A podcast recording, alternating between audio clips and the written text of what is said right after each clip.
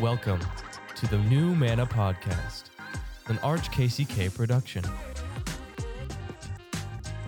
And welcome back to New Manna, your newest favorite Catholic podcast on the Holy Eucharist. My name is Lee McMahon, your host, and I serve as consultant for evangelization at the Archdiocese of Kansas City in Kansas. But don't be fooled.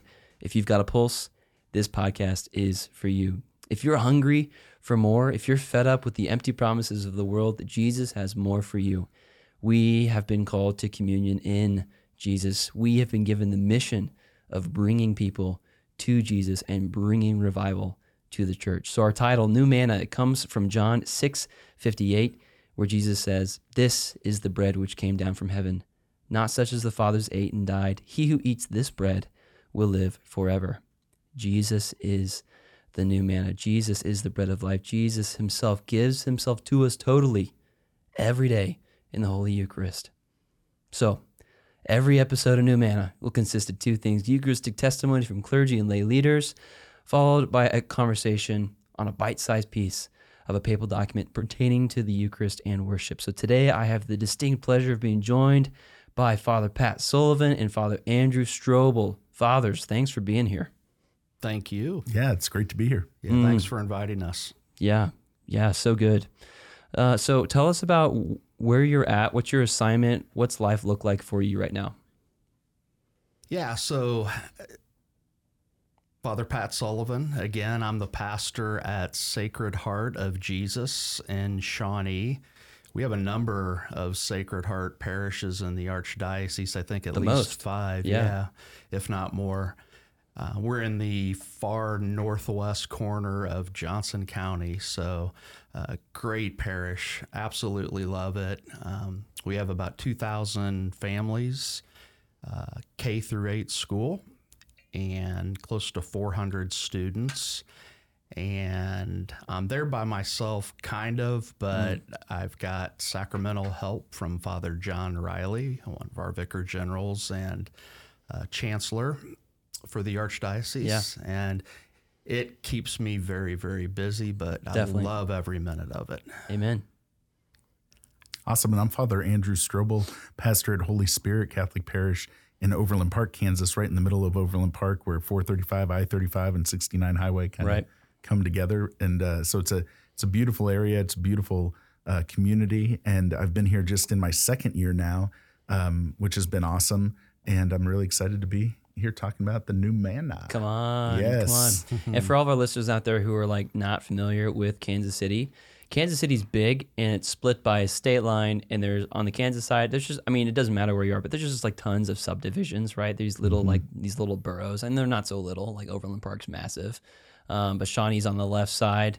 We're out on the western side. You got Lenexa up there. It doesn't matter. But KC's big, and we're so blessed to have, uh, yeah, such a, a widely, like, a wide range of I don't know populations, cultures, diversity, whatever.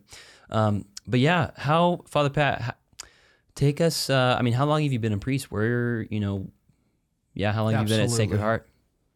Yeah, I forgot to mention that. I'm seven and a half years there. So, July of 2015 is when I began uh, being a pastor there.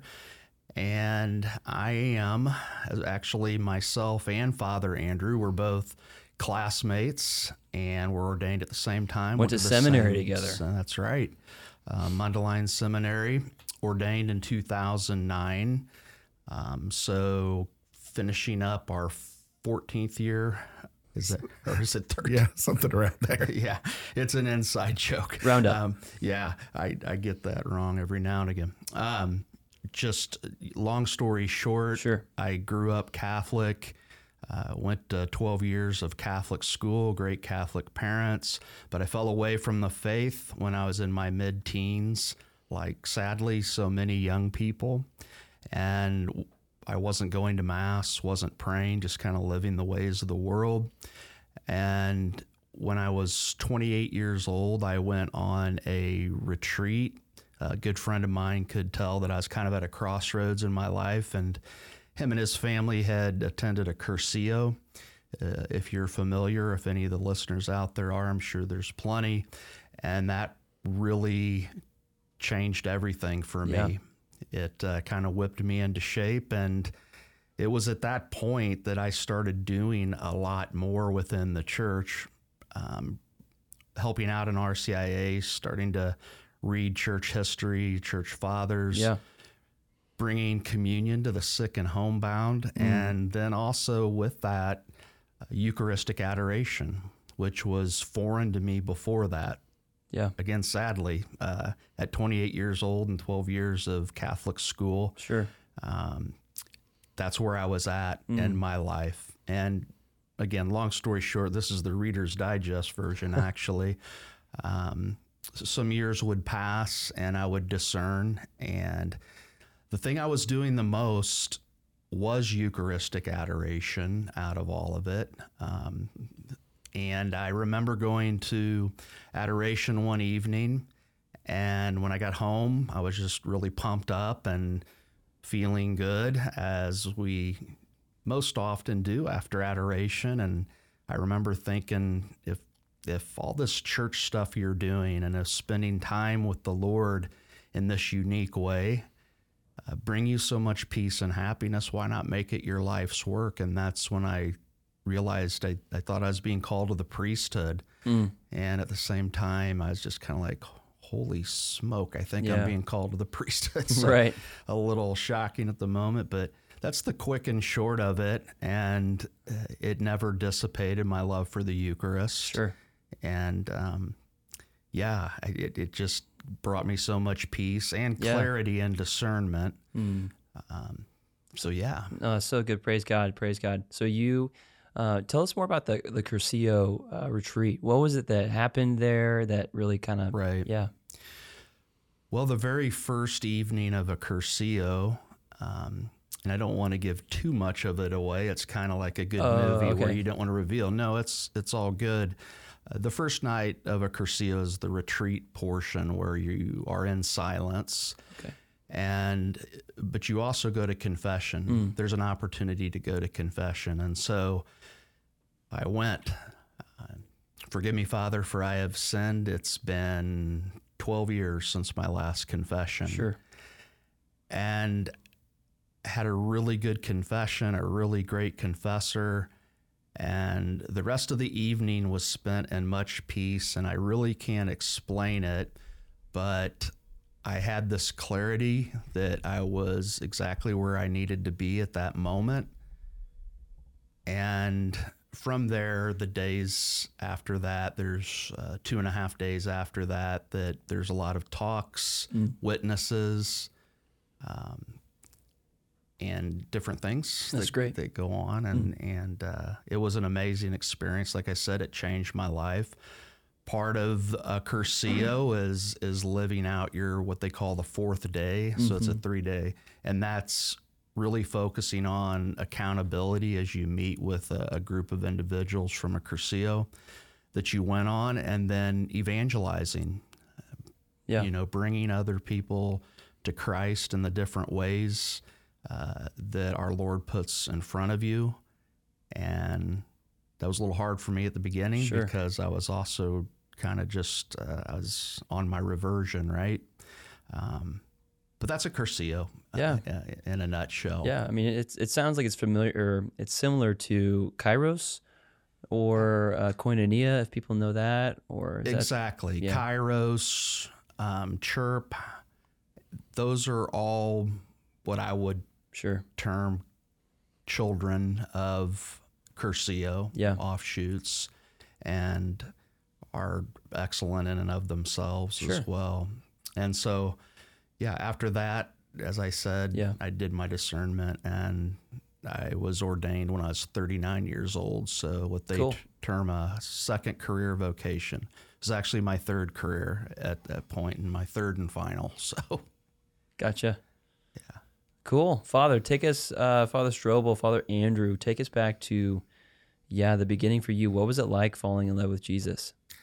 Well, I was blessed with a great family um, who raised me in the faith. My mom was Presbyterian, my dad was Catholic up until the moment I received my first communion. That was the year my mom came into the Catholic Church, which was great. Nice. And they always brought us to Mass. Um, it was just normal. My brother and I grew up serving Mass. I was on the youth group, I was on the committee to choose a youth minister at one point, and all of that. But I don't know if my heart was like that on fire yet. uh, But it was it was definitely like a beautiful natural accompaniment with the Lord and the Eucharist throughout my life up to that point. And then when I went to college, of course, um, you had the challenge then of living out the faith on your own for the first time. And I, I didn't consistently make it to mass. I didn't seek out the Lord in the Eucharist like I should until one Advent, a buddy of mine who was my resident assistant asked me if I wanted to go to a penance service that day.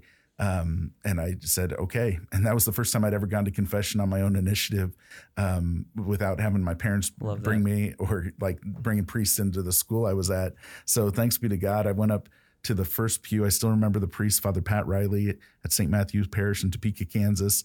And it was the first time I didn't make just like my same old, same old confession. Before that, I would only say, um, I was uh, disobedient to my parents. I was mean to my brother, and I'm sorry. But there was a lot more there that I Right. needed to, yeah, get off my chest and and just hand over to the Lord. And um, it was beautiful because I I finally accepted the grace to surrender completely. And after that, I got this hunger. And I think it really was a hunger mostly for the Eucharist, um, to know, love, and serve our Lord there. Um, I didn't have like an amazing conversion overnight, but it definitely like set me up to um, to get more involved at my campus center, to pray more each day. I signed up to be a backup uh, adore in the middle of the night at Most Pure Heart of Mary Church down the street, Nice. which was great. Um, but it sent me up, yeah, to really start to invest more uh, in the faith and and the Lord like called me to Himself. To, it really culminated then when I was a junior. Um, I had already been discerning the priesthood at that point, and uh, I was getting sick of going to confession, which I started to go to regularly, and confessing that I was missing mass because I was on the debate team. So I was on the speech and debate team in college, and in college there's no divisions like Division One, Division Two, whatever for um, like their own sports. Yeah, you're just in there with everybody. So Right. little old Washburn University, we were competing against K State and Cal Berkeley and Notre Dame and Texas and Nebraska and all these schools. And, And uh, for our listeners out there who don't know this, because Father's not going to say this because he's humble, but Father Strelway here was number one in what, what category was it? I was number one seed in persuasive speaking one year at nationals, and I and I messed up in the quarterfinals, but um, which was was a shame. But I wanted to get back and win nationals, um, which was a real goal. And uh, that year, though, my junior year, after I'd done that in my sophomore year, um, I really had this crisis of, well, can I still compete if I'm missing mass? Right. And so I went and talked to my debate coach, and she said that, yeah, I, I wanted to go to Mass each weekend that we were on these tournaments. She said, yeah, we can make that happen. She said, except for nationals, I can't guarantee that if you're in one of the quarterfinals or semifinals or finals, you're going to be able to make it to Mass. And I said, okay, well, if that's the case, then I, I give up my scholarship and I quit. Mm. And that was like huge. Like the graces that came from that were amazing. Um, Wow. And I've never missed a Sunday Mass since. Thanks be to God. It's easier not to miss now that I'm a priest. Right. yeah, very yeah. hard. You got Yeah. somewhere to be. Yeah. Yeah, but uh, God is good, and uh, and that was a huge turning point for me. Wow. That's so cool. So you literally, it was that moment you, you came to a, a, a precipice, if you Mm-hmm. will, and it was, you had to make a call. Yeah, if something Wow. was more important than the Eucharist, and um, thanks be to God, He gave me the grace to to stay close to Him. That's so cool. And, and if I could, Lee, uh, I will attest to the fact that Father Andrew is very persuasive, and and I as as a friend for good grief, almost almost twenty years now, counting going into seminary. Um, has been able to convince me and persuade me in many ways, and but To be here today. well, yeah, exactly. Working backwards today and many, many other times in a good way. In Yeah, a good yeah, way. yeah. So. So good. Yeah. Um, Father, tell us about the role of, um, yeah, like what was it like? Um, you, you said your your mom came into the church Mhm. like when you were in second grade. I Yeah. I would take it Mhm. first communion. So what was that like? Um, it was interesting because um, I didn't realize it at the time, obviously, as a seven year old, how significant that was. But now, like looking back over our lives and seeing that my mom was uh, really, in all humility, Mm. willing to enter into the Catholic faith because um, her parents were strong Presbyterians, um, very involved in their church. Um, my her brother, my uncle, is a Presbyterian minister. Mm. Um, so you know, and she had powerful experiences in the Presbyterian Church.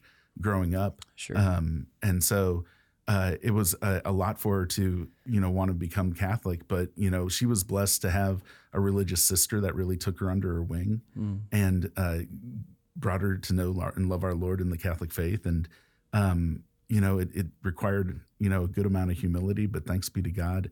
She's been an incredible witness since. And now her and my dad are, are super involved still at the parish. Um, they're involved with the Serra Club, Serra International, that supports vocations. And um, they get after it. They really do. And I'm proud of them. So it's good. You said you have an aunt that's uh, a religious. Oh no, what you said? no. So my uncle's a, a Presbyterian minister. Right, right. Yeah. You said And then uh, just a sister at the parish. Oh, was gotcha, there with my mom. gotcha. Yeah. I see, I see. Cool. Well, yeah, it just goes to show like how even though you you I mean you, you just usually see those like adult conversions um, like around these sacramental times, for example, like getting Mhm. married. Like a lot of people come into the church for that. Um, but how cool that it it wasn't that Yeah. for your mom and it was something later. Yeah, Yeah. and we do find that that um, families decide, you know, once their children are old enough to receive our Lord in the Eucharist, like they they really have that moment of discernment of, are we going to do this together? Right. Are we still going to try to just do things separate? Go to church service over here and then mass over here. Yeah, and I just love that you said how uh, your friend, uh, he's, he basically said, "Hey, you want to go repent with me?" yeah, yeah. It was it was not a normal conversation. We we were used to watching Seinfeld every day, like four times a day. We didn't talk about the faith a lot, but thanks be to God, he was Catholic. That's so funny. It's so It funny. might have been like like uh, no, yeah, exactly. maybe Yeah. tom- I'll do it tomorrow. I'll, I'll do it tomorrow. Yeah, yeah. But I was a go with guy, so Nice. Um, so tell us about your relationship with the Eucharist today. Like, obviously, it's unique as priests, but when it comes to your personal prayer, like, what what's your what's your relationship with the Eucharist like today? Yeah, so uh, just to back up a little bit, I, Sure. I mentioned previously that it was through the Cursillo that, you know, I started to do more adoration and understand the Lord in the Blessed Sacrament. But as it always does with everybody, especially with a devotion to our Eucharistic Lord, it it evolves and it didn't happen right away. Sure. As a matter of fact, wanting to be a priest or feeling called to be a priest was really more of a call to service and something that I just really can't explain. Yeah. Um, but it wasn't necessarily Eucharistically focused. Mm-hmm. Um, you know, I was going to adoration. It started to be a thing of like when I needed something, Yeah. or or I should say in a, a difficult time. I remember going in the middle of the night um, because a girl I was dating at the time, before I decided to be a priest, of course, and go to seminary, uh, we had broken up, and I was heartbroken, and so I would. Uh, I was doing a holy hour in the middle of the night Sure. to to calm myself and and hopefully get back together. But um, Please, Lord, let it be. yeah, yeah, I'm glad it wasn't meant to be. yeah, yeah, me too. Uh, God's a lot wiser than I am, and so yes, but over time, but especially, and if I were honest, it wasn't in the seminary as strong as it should be. It's been as an ordained man, starting with the diaconate and then the priesthood, but more specifically. I can't live without it. It's now it's it's mm. not a matter of going because I've signed up or I've I've got a crisis going on or Sure. or for somebody in the parish that does. It's become and thanks be to God by his graces that it's a discipline and I've gotten to that point that we all hope to be, and I ebb and flow in this area, but uh, that if I don't make my holy hour every day, and sometimes it's a holy half hour, Yeah. uh, you know, the deal there that it something's missing. And it sounds cliche, but uh, when in Eucharistic adoration, and I'm focusing on adoration here, I know that uh, it's bigger than that. There's a peace. And even if there's a million thoughts going through my head and distractions, it it doesn't matter. Mm. It's not ideal, but I know that the Lord is going to burn me with those beautiful rays of Eucharistic grace. And there is never a time that I walk out of adoration not feeling uh, better, at Right. peace, assured, knowing that I can face the day, et, et cetera, et cetera. Amen. Amen. Amen. So true. Like I can't you can't leave like the presence of our Lord like that worse off. It just doesn't happen. That's right. And and just little devotional pieces to the Eucharist that have been pious practices through the years with many Catholics that doesn't necessarily happen anymore, but you know, whether it's signing yourself when you're going in front of a Catholic church driving Yeah. by or even when we're going by our chapel, um, Adoration Chapel at the parish to make sure to sign myself, genuflect, and Yeah. and all of that to to really focus on and and have an intentionality there. And I know the Lord appreciates that. Not to Right. pat myself on the back, but that really helps foster the whole of it and sanctify us, Yeah. even those little pieces. I think. I agree. I, you know, driving in the car with like friends or something, or with my family, and making the sign of a cross as we, um, yeah, as we drive by a church, and everyone's like, "What are you doing?" I'm like, "I'm saying what's up to our Lord. Get off my back." Amen. Same thing with Mary. Every time I see a Marian statue in front of, in front of someone's house, I'm like, "What's up, Mama?" Just like just a little, you know, like you know, just little little something, just a little something here and there, uh, a little bit of reverence, a little bit of love. The they love the shout outs, so you're you're being a living witness there. Absolutely. Yeah. Oh man, the peace, the peace, the peace.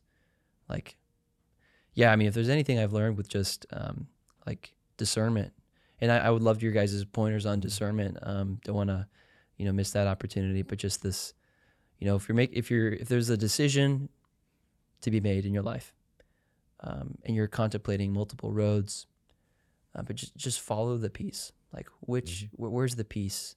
because like that's how the Lord operates. Um, it's one of the, the the chief gifts of the Holy Spirit in Galatians five. Uh, that Paul talks about. So just follow the peace, and uh, that won't that won't lead you wrong. So, what what advice would you give to anybody out there, you know, considering a vocation? Um, yeah, go for it. So uh, everybody should be considering their vocation at a certain point in life. You know, um, we are all dependent on our Lord for our lives. Our lives are not our own. Our lives are not our own. Uh, we belong to the Lord, and we have to be mm-hmm. deferential to Him and know that that is a process of building up trust in God's will, trust in Jesus Christ. Because when I admit to the Lord, I need Him, everything changes right? And so we have to have a little crisis of mm-hmm. self sufficiency at a certain point to realize I can't do life on my own. Come on. I need Jesus Christ. And once I admit that I need Jesus Christ, then I have to have a relationship with Him Yeah. to figure everything else out. And so that's what discernment is it's to figure everything else out in the light of Christ through a relationship with Him, Right. dependent on the Holy Spirit. And that relationship, um, not only does it change everything, it gives you so much joy and so much purpose. Yeah. And so, for someone discerning their vocation, they of course need to be before Jesus in the Eucharist. They need to go to Mass consistently. They need to go to adoration and just spend that time to waste time with Jesus where it's not productive. It's not like you go in, check in. I have this question in regards to my discernment and I'm going to have it answered by the end of this hour. Yeah. No, it doesn't work that way. We have to be totally dependent on Him Mm-hmm. and just admit that He's going to reveal things as we need it in the best way we need it. Like for myself, I w- I'm super impulsive sometimes, and I know the way the Lord revealed my vocation to me was um, just all of a sudden with like an impulsive decision, but it worked out, and the Lord never took it away. I was at mass with this girl I really liked in college, and she was wasn't Catholic. She was just coming to see what mass was like. And the priest during the homily just mentioned the priesthood. He just said the word, Yeah. the priesthood. And all of a sudden, I got this clarity of that's what you should be doing. Oh boy. And I immediately had this internal yes to God. Okay, Lord, let's do this. And I told the girl on the way back to the dorm, I said, I'm going to be a Catholic priest. She thought that was weird. And then I called That's a up my- good line. You know, that's Yeah, a great line. It's a great Lead line. with that. More guys should have that line. um, and then I told my mom and dad on the phone that I was going to be a priest, and my mom and dad were silent. And then my mom started crying. She asked if I signed anything. but that's because it felt very impulsive. Like all of a sudden, one Right. day I, I wanted to be a priest, but the Lord, He kept me there and He gave me what I needed so that I know um, that this wasn't just an impulsive decision. This is how I work, and He works within Yeah. me in such incredible ways. So, yeah, if you're discerning uh, religious life at all, just start with how much you need God. Discern how to how to follow His will today, and that'll unlock the bigger picture for Yeah. you. Yeah, and just waste time. I Waste love- time I with what- Jesus. I love what you said there. Yeah, Um, yeah, I don't want to confuse impulsivity Mhm. with boldness. yeah, yeah. You know, like those, those, those are distinct. Like Sure. you, Very much. so I, yeah, maybe that was just a an anointed word. You know, I think you were just being bold. It sure was. Yeah, bold or impulsive, you decide. Um, yeah, Father Pat, anything? Yes, you know, it, I can't uh, deny anything that Father Andrew said, all great points. I would say at some point, if you are thinking about, uh, and well stated, Father Andrew, that we should all be thinking about our vocations exactly, how we are going to serve the Lord, serve the church, etc. Um, but when it comes to a vocation of the religious life or priesthood, if you've got that in your heart anywhere, even if it's just in the intellect, and you've got to scratch that itch. Mm. You you can't let it go because it will keep itching. Trust me. And there's many ways to scratch that itch without um, signing anything. As uh, uh, good Mrs. Strobl uh, asked Father Andrew. Um, and you know, there's there's come and see weekends, uh, retreat weekends, whether it's at a, a religious orders monastery or a diocese or a religious order of men, uh, religious brothers and priests, to go check it out because you do not get ordained overnight. Mm-hmm. And it is a big thing. It is a big leap of faith to, to enter into a discern a more formal discernment process um, for a diocese or a religious order. Sure. But you know that you've got a lot of time, and God's going to reward you for spending the time more formally discerning Yeah. uh, many have heard it said before, but I'll say it again. Uh, no man or woman that enters into that and discerns out, as as it were, um, doesn't receive an abundance of grace, and it makes them a much stronger man or woman for doing that. Yeah. And I would just finally say, um, if you if you have an itch to be married, which most people do, most priests and religious do as well, that's healthy, that's normal. Uh, that that you scratch that itch too. Um, you know Yeah. that uh, that you date and see if maybe you're if you're called to be married Right. and uh, I think that makes a good balance and just spend time with it in prayer Yeah. and yeah I want to call out a lie um, from the enemy. It's so prevalent in the world and the culture today that you have to do it alone. Like you have to do this isolated. Like you pray about it, you just go and lock yourself in a room and you decide No. one way or another. And it's like, no, no. I, I'm going to put my priests out there for a second. Like they would, I mean, I don't want, I, I don't want to speak for you, but I do.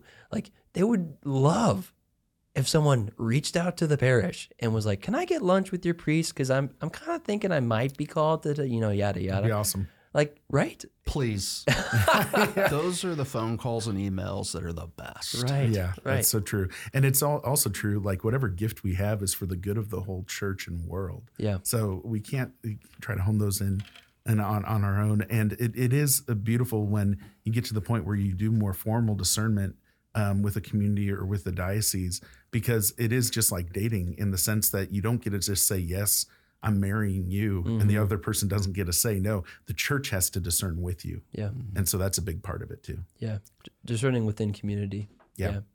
As a part of a body. Yes. Yeah, yeah. Oh, absolutely. Mm. And I would say, it, you know, Father Andrew had great support from his parents, even up front with some surprise. That happened with my parents as well. Sadly, we hear stories where families at times are not supportive necessarily. And to your point, Lee, there's a lot of people to talk to. It doesn't just have to be your family. My parents were very supported, I just stated, and um, up front the first time because I've been in the seminary twice. Um, they were supportive, and my mom was a little worried, as all mothers do. You know, you're you going to be well taken care of, is et cetera. Sure.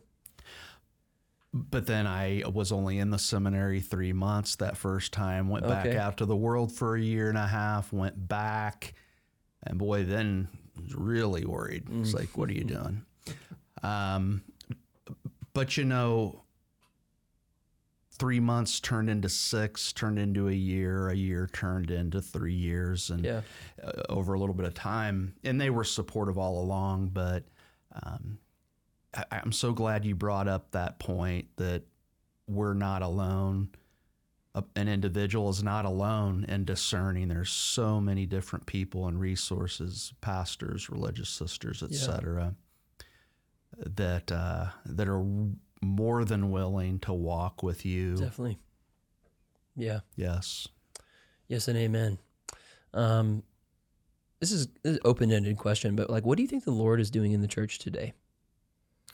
Now that is an interesting question. Um, I think there's a lot. It's not just one thing, but um, in the document, uh, the Sacramentum Caritatis, uh, there was a line in there about how every uh, revival or like reform in the church happens with a rediscovery Yeah. of the Eucharist. Yeah. Right. Mhm. And so I think there's this opportunity to, for a rediscovery of the Eucharist for all of us each day, but especially as a United States church, we're being called over these years uh, right now to a greater Eucharistic amazement. And I need that. Like, Yeah. I need that personally for my own revival um, and reform because, like, I don't love perfectly. I sin, and the Lord is so merciful.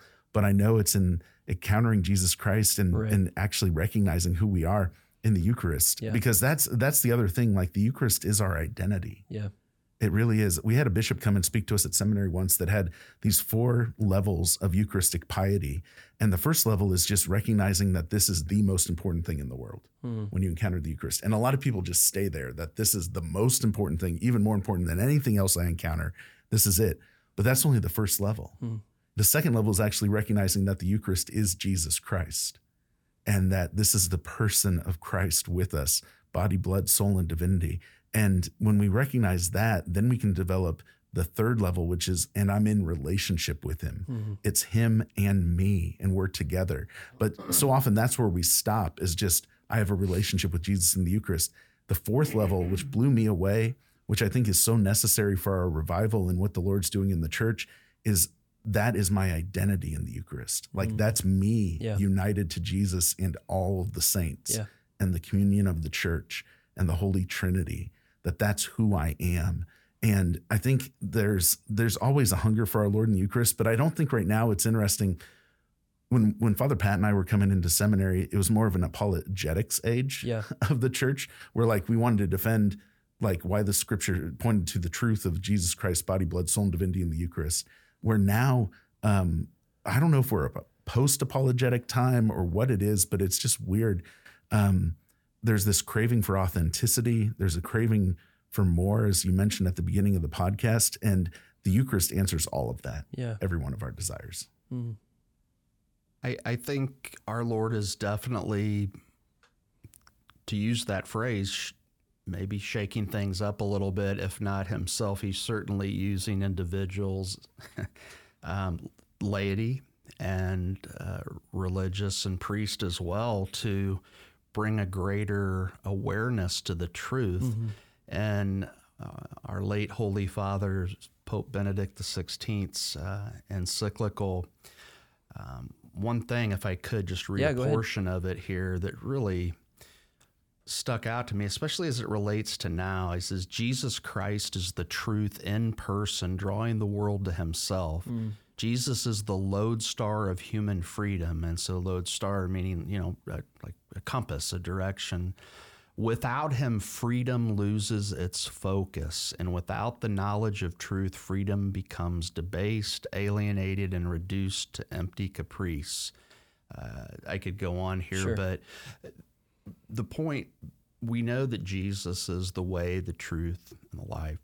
And Jesus is truly present in the Eucharist. And h- how amazing is it that Jesus left himself for us in such a unique way? Uh, just like he came into the world, humble.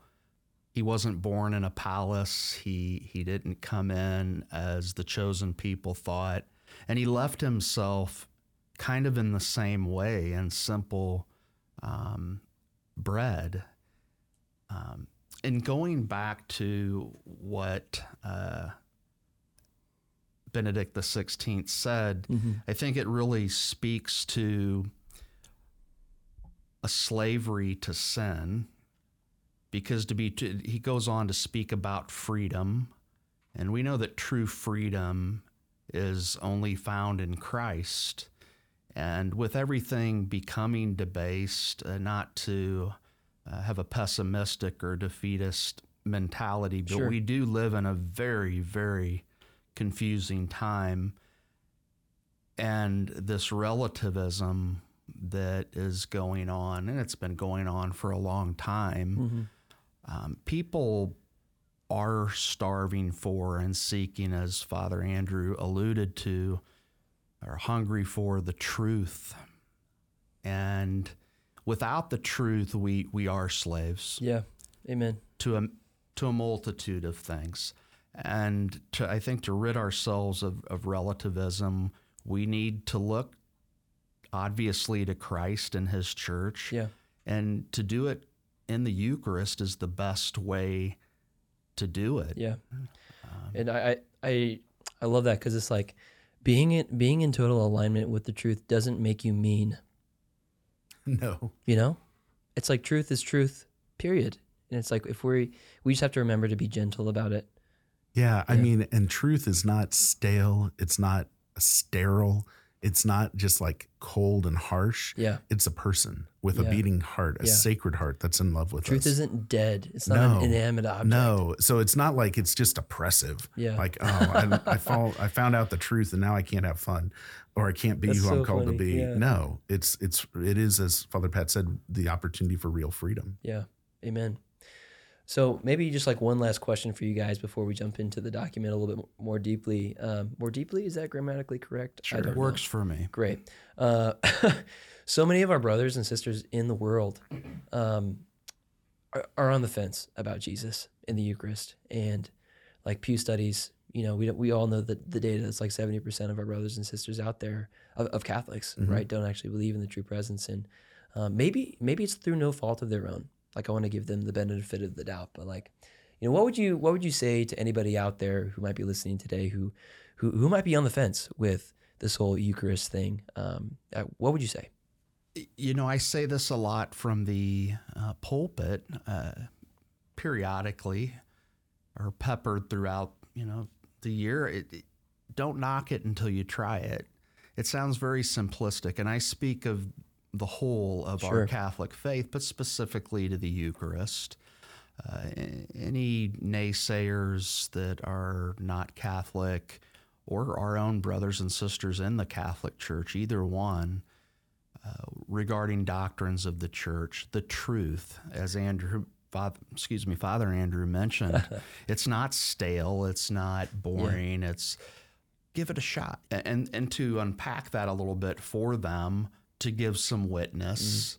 Uh, I could speak, you know, whether it's Eucharistic miracles, whether it's the peace you get from adoration, the Mass, of course, um, this Eucharistic celebration Yeah, don't knock it until you try it. Hopefully that makes sense. Uh, Right. yeah. you. Only, what do you have to gain?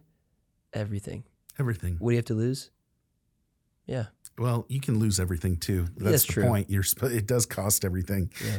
but what's beautiful is like the opportunity we have to uh, invite the world to the Eucharist is ever ancient because it's just as ancient as the church, but it's ever Yeah. new also. In these circumstances today, like we have to be honest with ourselves and how we view the Eucharist and really what our understanding of love is Mhm. you know, because I think our understanding of love is so far from what the truth is um, that it's not use, it's not, it's not manipulation, and it's not just self gratification. But love is this total giving of oneself that we only understand when we encounter our Lord in the Eucharist, Yeah. like to the full. Um, because the Eucharist isn't just Jesus sitting there; it's Jesus offering Himself for us Yeah. and that transforms everything. And once we uh, open ourselves to the possibility that my understanding of love is too small, then we Yeah. have to find out, well, wh- where's that Right. desire in my heart going to be fulfilled? And that's in the Eucharist.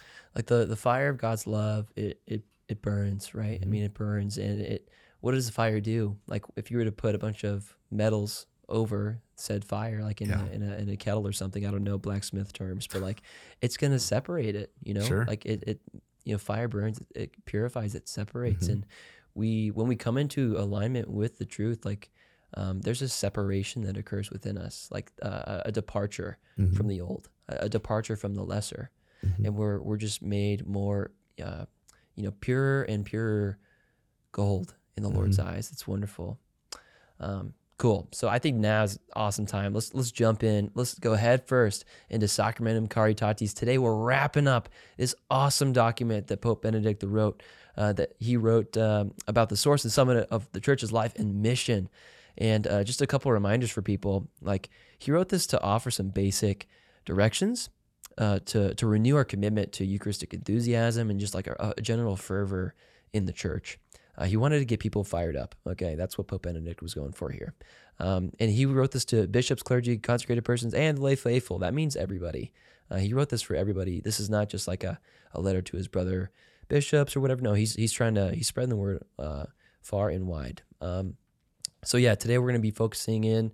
We'll, we'll we'll be peppering in you know stuff from all over the document, but um, we're going to try and hone in on uh, paragraphs 84 through 94, uh, or whatever the epilogue is, it's like 97 or something. But um, yeah, so the focus of this section is just the uh, he, he's really honing in on the Eucharist as a as a mystery um, to be proclaimed, to proclaim the mystery of the Eucharist, and what does that look like on a on a daily basis for um, Christians? So, uh, yeah, I mean, gentlemen, is there anything that stuck out to you guys from this section, or anything just in general about this document that really um, hit home with you?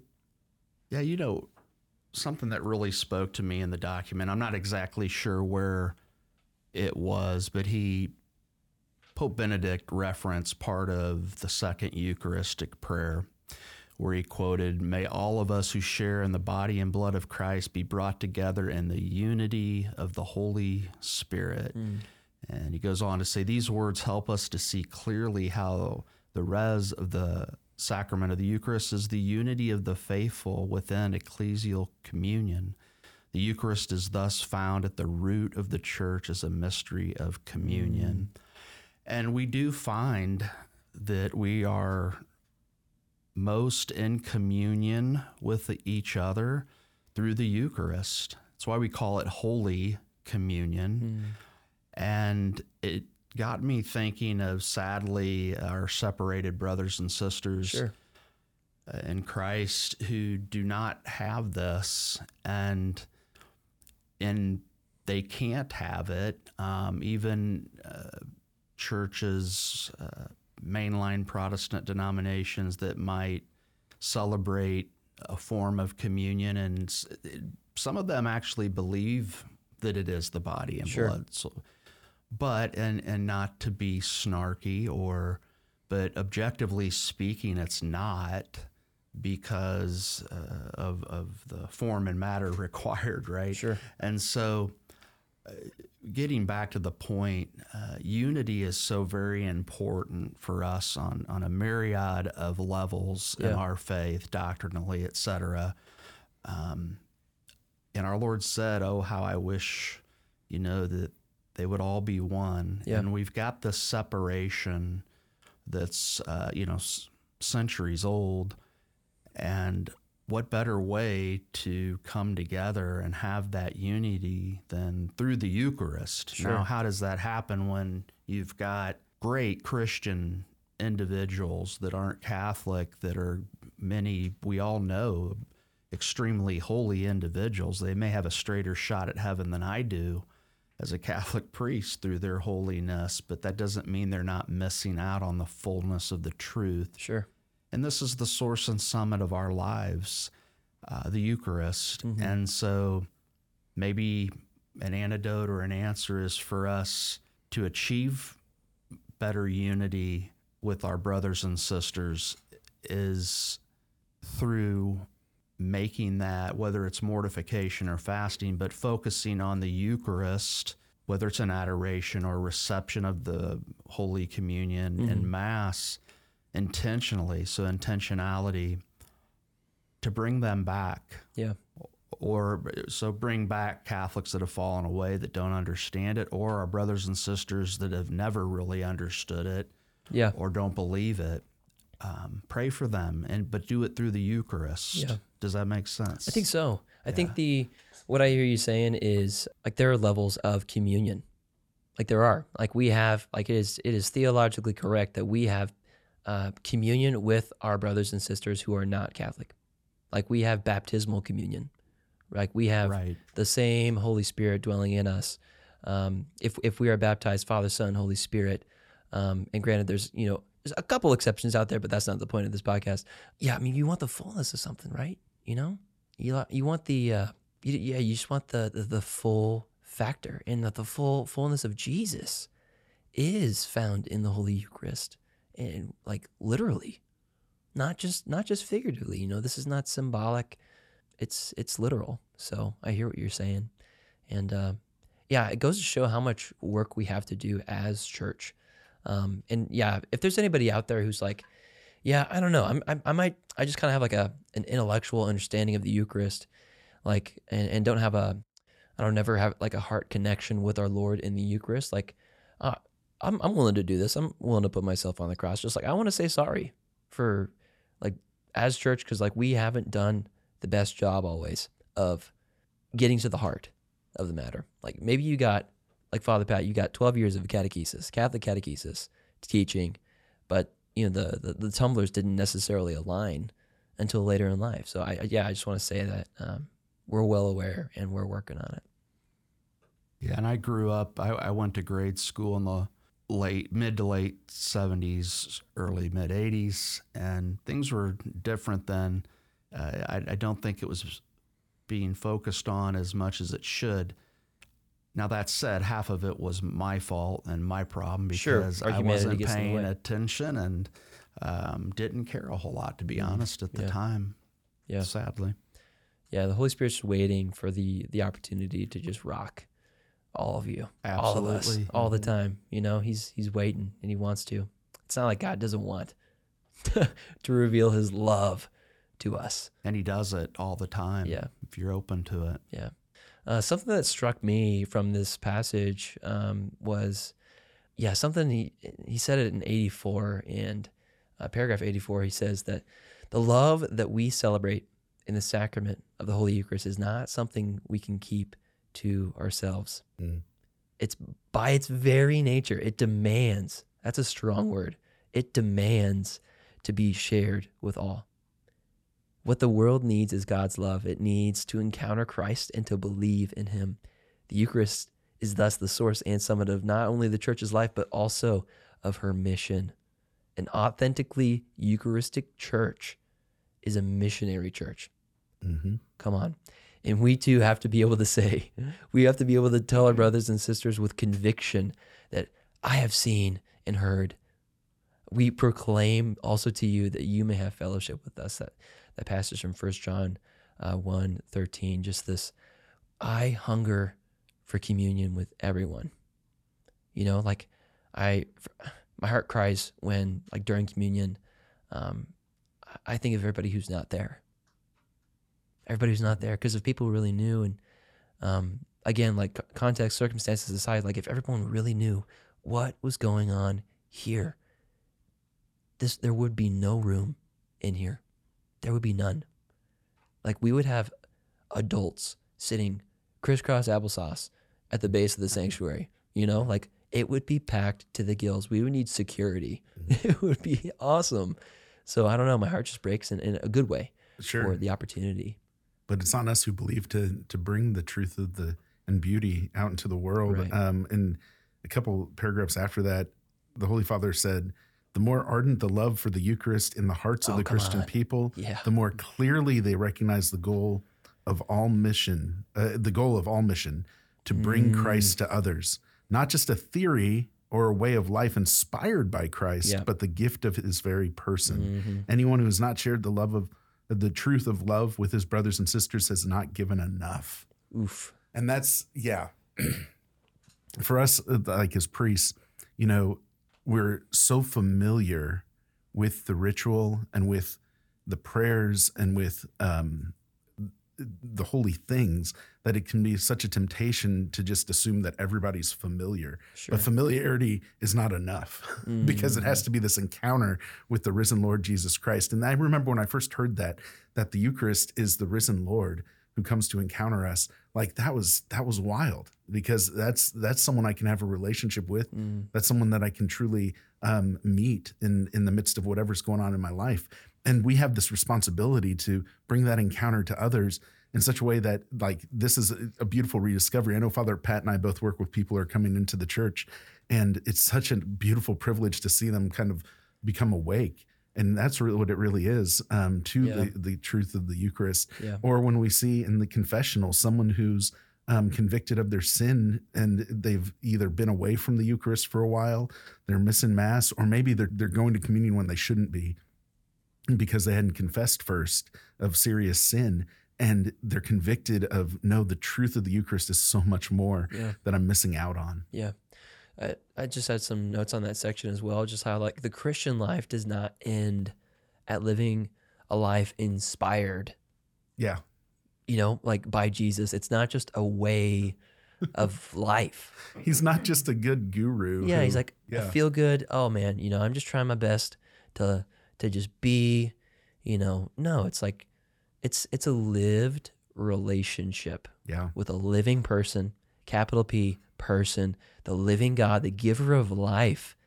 And it's like I must. It is demanded of me. Like that word just ah that word really is just digging at me. Like Mhm. it is demanded of me. Like the Lord demands it. Um, like his truth demands it. His love, his love demands it. Like, oh, it's it's not in a not in a mean way. It's just like this. It's this. If you're in with something, like it, that love has demands. Like r- love, like you know, it's just whatever. It's language anyway. But just this, I have to live differently. I have to be different. I cannot look normal. I'm, I'm not mm-hmm. saying be a Jesus freak, but like I can't look like the world. Going back to what you said about, or at least referencing invitation, um, one of the things I really love to do is encounter somebody that has not had a, a lived experience with Jesus in the Eucharist, whether that's in adoration or at the Mass. And so, quite often, when I when someone comes to confession and they're going through a lot, and we're talking about maybe but not always one of those scheduled confessions, Sure. right? Where they need counseling and talk, or someone that comes in and is struggling in their marriage, has a child that's left the faith or addiction, whatever the case may be. I invite them enthusiastically, and I, I quite often assign as a penance Eucharistic adoration, mm. even if it's three to five minutes Yeah. because I'm usually explaining to them what it, have you ever done adoration? You know, very very quick course on Yeah. what we believe as Catholics, what adoration is, and what can happen to you. Yeah. And you have to be convicted of that and truly believe the possibilities of living a Eucharistic life. And and I'm blessed and graced to to have that. And they're usually kind of blown away. They're Uh, they didn't know it to this degree. They've never done it. And for me, it's like a no fail solution. I give other advice uh, when people need uh, to work on things, to walk them to the Adoration Chapel, open the door, explain to them a little bit more from the outside if there's people in there and their questions. Well, so should I do? Yeah. do whatever you want. Just be respectful. Don't Yeah. be loud. If you want to read something, if you want to pray, if you want to fall asleep, but you are going to have an amazing experience. Yeah. You're not going to be floating out of here or anything. Don't, but you're going to be positively affected. So we need to invite people to this Yeah. and to be enthusiastic about it uh, in a real way. Yeah. And it, I've seen it change lives, and and they start going to adoration, and they start bringing their their children or or whatever the case may be. Yeah. So Yeah, because you come out different. You you do like after after an encounter with our Lord, and uh, an encounter it doesn't have to be like a, you know, oh my gosh, I just levitated and that was awesome, and you know I don't have to go on this like week long retreat with monks who chant all the time and, and whatever to have an encounter with our Lord. It could be something as simple as stopping in for a minute or two. And I forgot to mention not just adoration. I, I'm speaking a lot of adoration, but the Mass as well, as we, we've spoken of, is we're at Calvary and uh, we're at the crucifixion and the tomb and all of it at once. And I advise people, especially ones that say, I don't really, I don't get anything out of it. I don't get anything out of the Mass and I don't. Well, first, it's it's not always about what you get out of it. Sure. It's it's about others as well, being there for them and doing what God is commanding us. But if you want to get something out of it, and you should, then how closely have you ever really listened to the parts of the Mass? I want you to start really listening to the mm-hmm. Eucharistic prayer. Listen to these words. Yeah. They're timeless, and so is the Mass. And when they start to have a deeper understanding that it's it's not just ritualistic, it's real Yeah. and it's it's outside of time and all this deep stuff, I think they take to it Yeah. a little bit more. Yeah. I've said it before, I'll say it again. Like the Mass is a prayer to the Father through the Son by the power of the Holy Spirit. Like it's a sacrifice, it's everything. So, amen. Yes, and amen. Yeah, I still remember when Archbishop Keleher spoke to us as seminarians and said that we need to have in our hands um, both, at the time it was called the sacramentary, but the missal and the lectionary, because both are our prayer books. Like if we thought about it that way, I know a lot of people who have little daily missals, which is great. Yeah. Um, but really to think about it this way, that this is, yeah, our prayer book is is the missal of the mass. Missal Mass. Let's get into that. Like, let's unpack. Oh, it's so good. He says, mission, Mass, missal, all of it comes from the same word, uh, from the Latin mittere. I don't know. I'm not a Latin speaker, but I think that's how you say it, right, guys? Don't you guys speak Latin like to each other and stuff for fun? No. I used to be fluent, but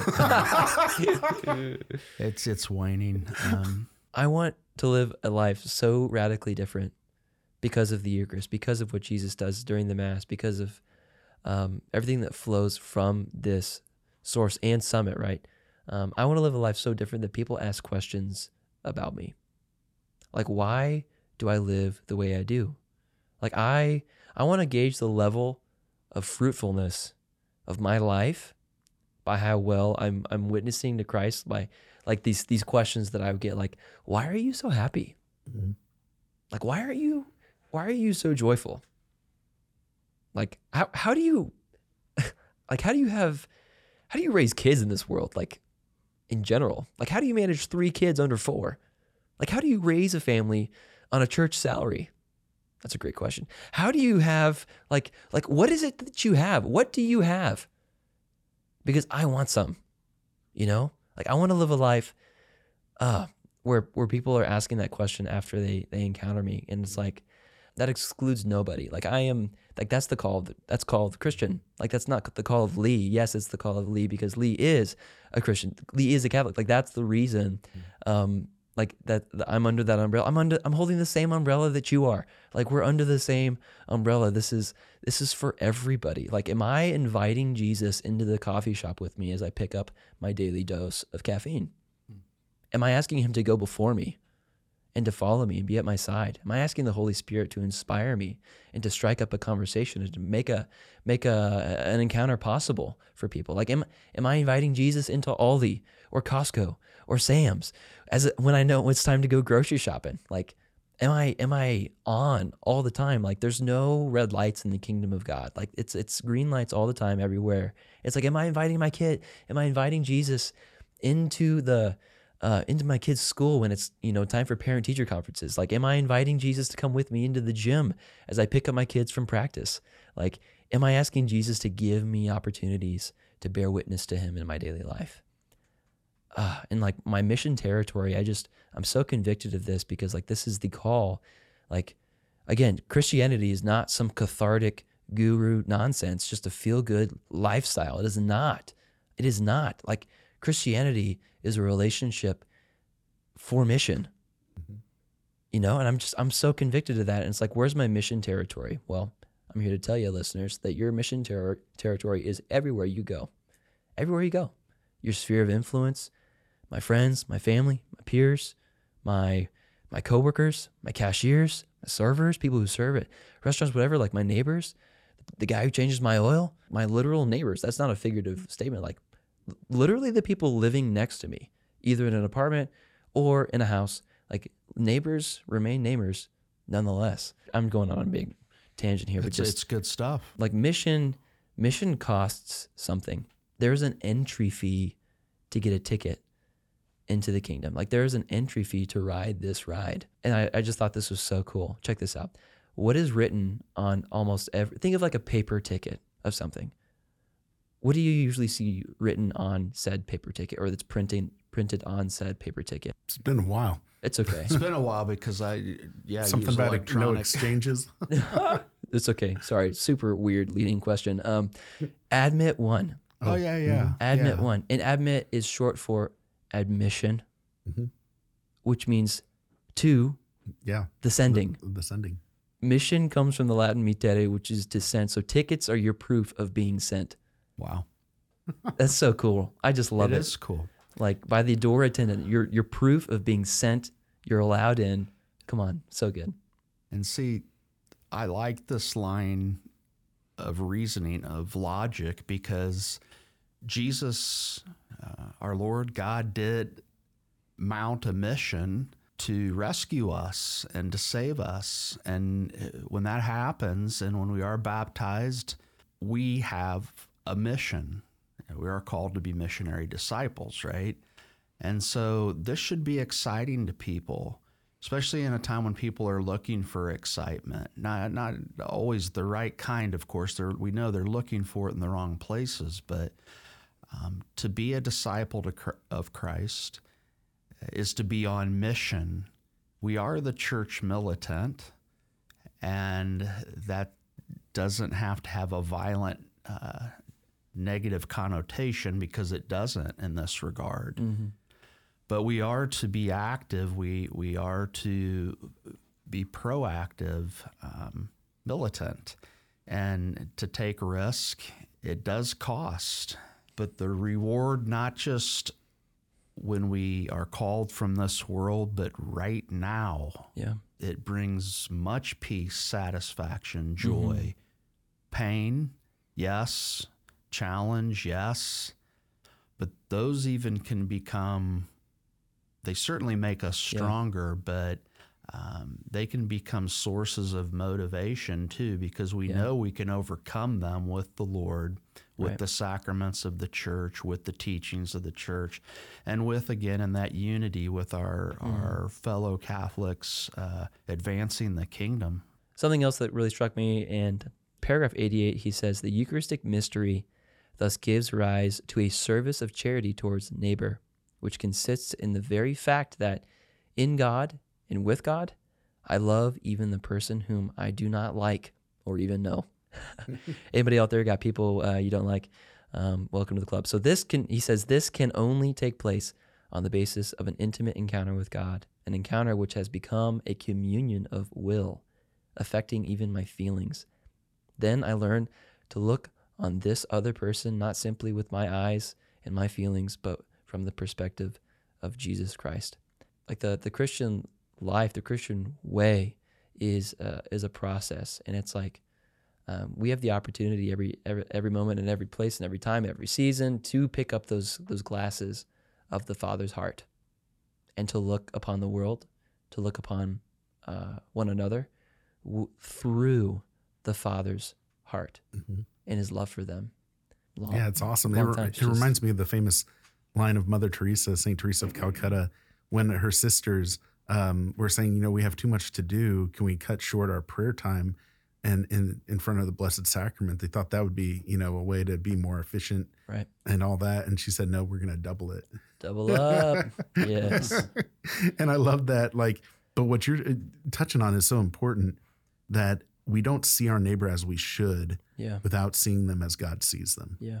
And so otherwise, even our service can become some form of, of use of our neighbor um, Mm. and and not out of actual love. Yeah. Oh, speaking of joy, he says this in paragraph 97. He says, True joy is found in recognizing that the Lord is still with us, our faithful companion along the way. It is amazing when you consider all the circumstances our Lord makes himself present in in the Eucharist, you know, Right. um, on battlefields and the most humble little circumstances in a in a small Yeah. chapel in the grandest cathedrals um, with the people in front of him in- that he's inviting to union who are at every circumstance of human existence Yeah. that could possibly be and uh, and he makes himself known and that is our true joy is that we're not alone and thanks be to God for it Amen. um, it's always amazing at the end of these writings from the the popes. They always address our Blessed Mother Yeah. Mary, and that is such an incredible thing to take to prayer. Is that Our- Lady shows us who Christ is in the Eucharist, hmm and like I remember when I first encountered someone who was um, so infatuated with the fact that, like Our Lady, our Lord in the Eucharist truly abides in us after we receive Holy Communion for like you know I don't know how long, half an hour or something like that. Right. And she tried to calculate how many times she needed to receive Holy Communion to be like Our Lady and have Jesus abide in her as long as, as she was pregnant. And it's just amazing when you consider like Our Lady's love for our Lord Yeah. and then to consider that she too received him in the Eucharist then after his ascension. Mm. Uh, it's wild. That's wild. Father Andrew and Father Pat, thank you for your Thank priesthood. you. Thank you for your priesthood. Thank you for your fatherhood. Thank you for your your pastorship ship hoodedness. Thank you for Something um, like thank that. you for your sacrifice. Like you've made your life like you truly are a living sacrifice. And it's only because of you and your yes that we have the Eucharist. So thank you. Thank you. Thank you. Awesome. This has been great. God bless you. Yes, God bless everybody bless listening. you. So this has been New Manna. Oh, by the way, I, I get ahead of myself. You know the drill. I'm still new at this. For more information about the Eucharistic Revival and for a library of prayer and formation resources, please visit archkck.org slash revival. And if this podcast has blessed you, and I really pray that it has, please leave a review on Apple Podcasts or, or whatever listening platform you're on. And, and share it with your friends and family because if you leave that review five stars and uh, it's it's you know short and brief it's going to actually help um, this podcast like rise to the top when people are, are browsing for new podcasts to listen to. So we want to get the good word out there about the Lord, get the good word out there about the Eucharist. So please uh, leave us a, a, an awesome review. Um, but this has been New Manna. Uh, we will see you next week. But before you go, Father, who's the hold the, who's older here? Father Pat. Will you you you being the elder Just of this a room, little. just a smidge? I'm older, but Father Andrew's holier. So, but I, I'd be Whatever. happy. Would you be happy to close us out in a blessing? Absolutely. Amen. name of the Father, Son, Holy Spirit. Amen. Amen. Lord, we give you thanks for this time together. Thanks for our vocations and for the great and beautiful gift of the church and the Eucharist. In Jesus' name we pray. Amen. And the Lord be with you. And with your spirit. May Almighty God bless you, the Father and the Son and the Holy Spirit. Amen. Amen. Let us go in peace. Thanks be to God. This has been New Manna. We'll see you next week. All right. God bless.